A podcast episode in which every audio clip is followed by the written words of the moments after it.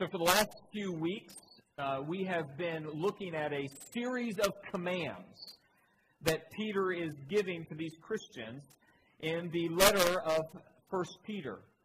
We've seen multiple commands, and I want to just, as we step into our passage this morning, I want to take a look at those commands we've been looking at uh, between verses 13 and 21. Here it are. Here's a, here's a list of commands. He's told them, have alert minds. He said, set their hope on God's grace. He's told them, do not conform to evil desires. He told them to be holy because God is, that is, God is holy, and live in reverent fear of God. Those are just a series of commands we've been sitting in. He's told them first who they are, and now, over the last several weeks, we've, we've seen him giving command after command after command of how they should live. So, what we're going to do this morning is we're going to come to this last section of chapter 1, and we're going to see the last command in chapter 1. But what interests me is not the command, it's what comes after the command. So let's take a look. If you have your Bibles, you can turn to 1 Peter chapter 1. We're going to pick up in verse 22, and I'm reading out of the New International Version. 1 Peter chapter 1, verse 22, here's what Peter writes now that you have purified yourselves for obeying the truth, okay, making sure I was on track, uh, obey the truth, so that you have sincere love for each other, love one another deeply from the heart. For you have been born again, not of perishable seed, but of imperishable, through the living and enduring Word of God. For all people are like grass and all their glory is like the flowers of the field. The grass withers and the flowers fall, but the word of the Lord endures forever. And this is the word that was preached to you. So imagine you picked up the command, that one big command in those verses. Love one another deeply from the heart. Some translations say from a sincere heart. That's the command. Love one another. That's how he ends chapter 1 as he begins as he gets ready to move into the next section, which we'll be walking through in the weeks to come. Love one another deeply. Now, honestly, we could spend years walking through that theme of love through the Bible. So I don't think this is a new one. I don't think this caught anyone by the surprise that Peter would tell them to love deeply. So just so we can see just one place where we can see how important that is to Jesus just look at John 13, verse 34 through 35. Just, I just want to pick one of those big scriptures. Jesus said this to his disciples on the night he was betrayed A new command I give you love one another. As I have loved you, so you must love one another. By this, everyone will know that you are my disciples if you love one another. So, I mean, that's how important this command is. It's no surprise that Peter probably here now inserts that they must love one another. I imagine that Peter is is hearkening back his memory as he writes the moment Jesus said this on the night he was betrayed. You know what? You know how we remember things in big moments in life? You remember where you were?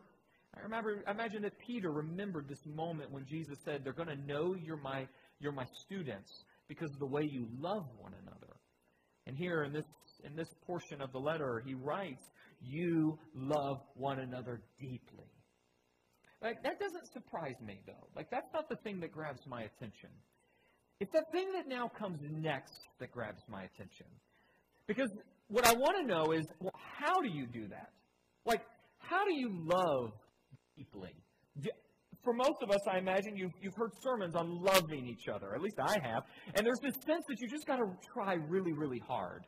Like, just give it, give it your best effort and then some and eventually you might get it. And sometimes, if you're like me, you kind of feel guilty after those sermons because you know you really mess up. You mess up on this front a lot. It's like, man, I just really keep dropping the ball on this love thing.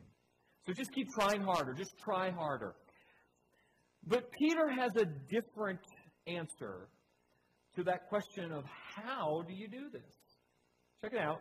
Here's what he says. This thing I want to hone in on. Verse 23. Right after telling them to love deeply, he says, For you have been born again. So that command to love deeply, it has to come from a place of a transformed life. You can't love deeply without being transformed by God's Spirit, something fundamentally has changed with these Christians, which then makes sense to tell them to do something which they would not be able to do otherwise. You can love deeply because you've been transformed. You have been born again. So now that you've been born again, you literally can begin to do things you weren't able to do in your own power. That's the logic. You've been born again. And this follows with verse 3 and 4 in chapter 1, where remember, he says, You've been born into a living hope. You've been born into an inheritance that will not spoil or fade. So something has fundamentally changed inside of you. And because of that change, because literally you are a new person, you now must love deeply. But how did all that happen? I mean, how did how do you get born again? I mean, you just try really hard to get born again so that you can try really hard to love deeply? Is this whole adventure with Jesus about trying really, really hard? Now, the way you get born again is not by trying really hard. There's something really key to that being born again. It's right there at the end of verse 23. He says, You've been born again, and then at the end he says, through the living and enduring Word of God. You can't love deeply in your own power. You just can't do it. You're not good enough for that, nor am I. You must be born again. And you're born again through the living Word. It is God's Word. He initiates. And through His Word, something happens inside of us, and then we move and become the kind of people that can love deeply. Actually, we must. Now, this whole this whole this whole um, uh, topic of God's word and God's word as birthing things is really important in the Bible. The word of God is a key theme throughout the scriptures. That is, that the Word of God creates life is a theme that runs through human history. And I would be hard pressed to, to, to underestimate, uh, to overestimate how key that theme is.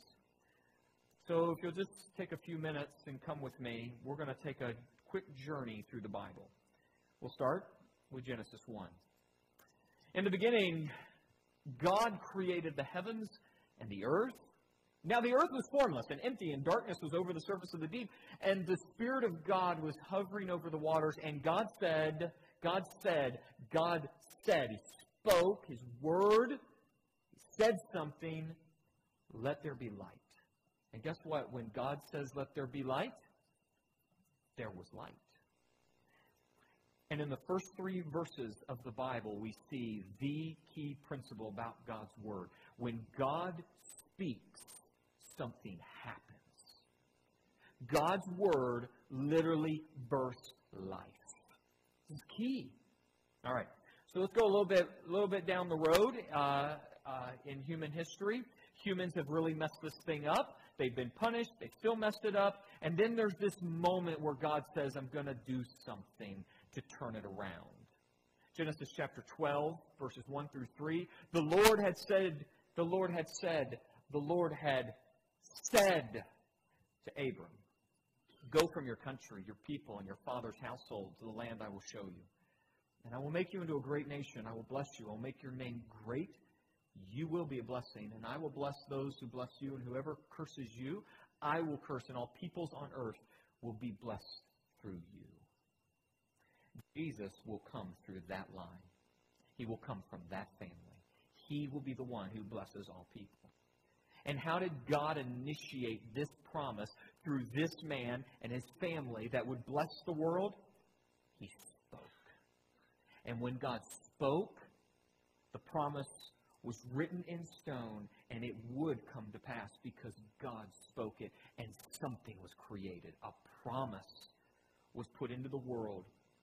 And that promise will come in the fulfillment of Jesus and he will bring life. But it's his word.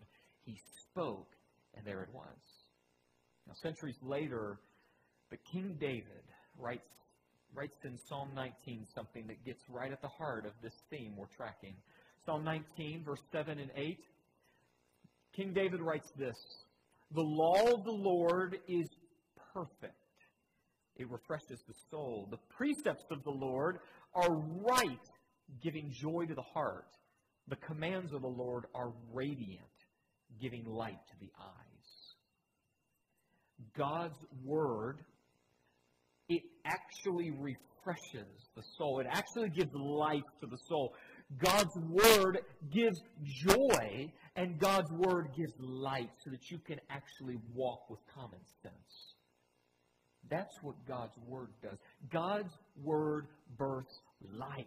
Something literally happens. When God's word goes out, something happens and things are different. Probably one of the most famous passages that, uh, that many people have heard quoted, maybe not even knowing where it's from, is Isaiah 55 11, where the prophet Isaiah, recording the words of the Lord, says this So is my word so is my word that goes out from my mouth. This is the Lord, the God of Israel talking. So is my word that goes out from my mouth. I will it will not return to me empty, but it will accomplish what I desire and achieve the purpose for which I sent it. Every time God's word goes out, it does something. God says, Let there be light, and there's light. God says, I'm calling you Abraham, and Abraham now goes. God's word is preached, and people have sight and can see clearly. When God's word goes out, life comes in the wake of its proclamation. That's God's word. But the clearest example of God's word coming in its clearest form is Jesus himself. It's no surprise that when the Apostle John went to record the life of Jesus in his gospel, in the record of the gospel according to John, he starts it like this. The gospel according to John, John 1 1, then we'll drop to verse 14. In the beginning was the Word, and the Word was with God, and the Word was God. Verse 14, the Word became flesh and made his dwelling among us. We have seen his glory, the glory of the one and only Son who came from the Father, full of grace and truth. The Word became flesh. The Scriptures all point to the Word. And when the Word became flesh, we saw the fullness of his glory, grace, and truth. And so it would be no surprise then that now, now, when the word goes out, it points fundamentally to the word. It is the message of Christ that now gives life. It is the gospel. It's that message that clearly identifies us for who we are rebels against God, worthy of his wrath, punishment, because he is holy. And yet, here, the Word made flesh took that wrath on himself our punishment was imputed to him. It was given to him. He was punished for our transgressions. And now by his transgressions we are healed. And then he now imputes his righteousness to us. He gives us his righteousness. Not that we are now somehow perfect, but we are now seen perfect in the eyes of God. It is that message of the gospel, the death, burial, and resurrection of Jesus, when that goes out, when you preach the Word made flesh, life, life starts to blossom in its wake. Paul had a way of saying this. Really liked this way that he wrote it. I would have liked it any way he wrote it. It just happens to be I really like this way. Romans 10, verse 17. Here's what he says Faith, faith, that thing we all want, the thing Oprah talks about, faith. I could have picked any popular icon, but I'm just picked her for right now. Faith comes from hearing the message. And the message is heard through the word about Christ. You want life, you want love expanding in our world. You don't wave rainbow flags. You preach the gospel of Jesus. And in the wake of Jesus, you have a bunch of people born again who love deeply. That's what you have. Faith comes from hearing the Word, and it's the Word about Christ. You want more faith? You get more Word. That's the way that works. A lot of people want lots of faith in times of suffering, but they have no word to grow the faith. You have to have word for faith. You know how Peter said this? It was verse 25. After quoting Isaiah 40, verses 6 through 8, that the word of the Lord endures forever, trying to communicate how important the word is, he says all of this in verse 25. He just says it very simply. He said this The word, well, that was preached to you. The word, the word that will endure forever, actually, it was preached to you. And what was the word that was preached to them? It was the gospel. That's what was preached to them. So let's summarize it. Here it is. We need to saturate ourselves daily with God's word and the message of the gospel because it creates life in us. And this new life gives us the ability to love one another deeply. That's verses 25, 22 through 25. The reason we got to deal with the reason we had to deal with verses 23 through 25 is because we have this idea that you've got to try really hard to love, or you've got to try really hard to have enough faith when life really stinks. No, you don't create that in yourself. God creates it. While we were yet sinners, Christ died. When you were dead in your transgressions, Christ died. Although you were dead, God's grace. You see, we didn't do anything for this salvation. God's the one who initiated it. Were you in the beginning when there was darkness and the earth was formless? No. But that's the moment he spoke and there was light. And even dead in our transgressions, the word came and brought salvation. So if you if you want to get through times of suffering, if you want more faith, if you want to love more, you have to have the word. Without the word, you don't you don't grow. You don't become the kind of person that loves deeply. You need the word. It's the word preached to you. All right. Here's some application. Now, please understand this is going to be really quite quick. Not because I have to leave, but because I want you to feel the brevity. Like, I want you walking out saying, wow, that was short. Maybe you'll remember it because I'm long every other time. Here it is Come to worship regularly and hear God's word and read the Bible daily. Now, do you know what I mean when I say that? Let me, let me explain it. I mean, come to worship regularly. Oh, no, no, no, no. I, John, go back. I was given a very detailed explanation. What I mean is, no, no, I missed that one. Let's, yes. You did that on purpose. Touche. Touche. Romans, uh, in Deuteronomy 8 3, last part of that verse was really, really good. Okay. That was a good one, John. That was really good. All right. Here's what I mean. Here's what I mean. And I really want to unpack this and take some time to unpack it. I mean, come to worship regularly. I'm going to try that again. Come. And I mean like come. Is, are we following? The Greek of come is come. Regularly. That would mean you show up. Okay? And hear God's word. So that's I think I think I've got it. I think you got it. And what I mean by read the Bible regularly uh, or daily is read the Bible every day. So here's your next step. That was my very detailed explanation. Come to worship next Sunday. Come to worship next Sunday. I, am not even trying to get you to come to Sunday two weeks from now. Come next Sunday. There is no substitute for going to church. There just isn't. Listen, I understand that there are a lot of people that still uh, need to, for very, various reasons, join us online. And I'm really grateful that we still are connected in our church family. Many of them leave comments. We are still connected throughout the week with them. There are still some that have a high risk of infection or sickness. Some are traveling. Some have to work and they have to watch the service later in the week. I get all of that. But I'm saying if you have the ability to be here on a Sunday, be here on a Sunday. There's no substitute. And I'm not just trying to sell East 10th. Just get yourself in a church to hear God's word and worship with his people. That's the point here.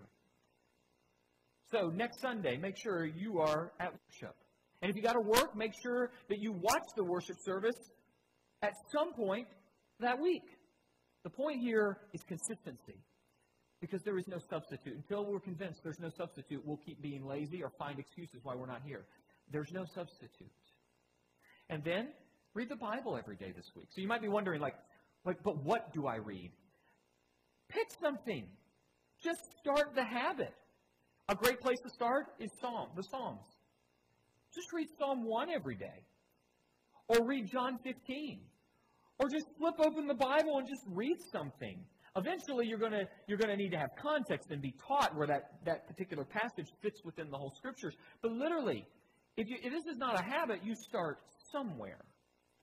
And God will do something with that. You cannot open His Word and it not do something. So read the Bible every day.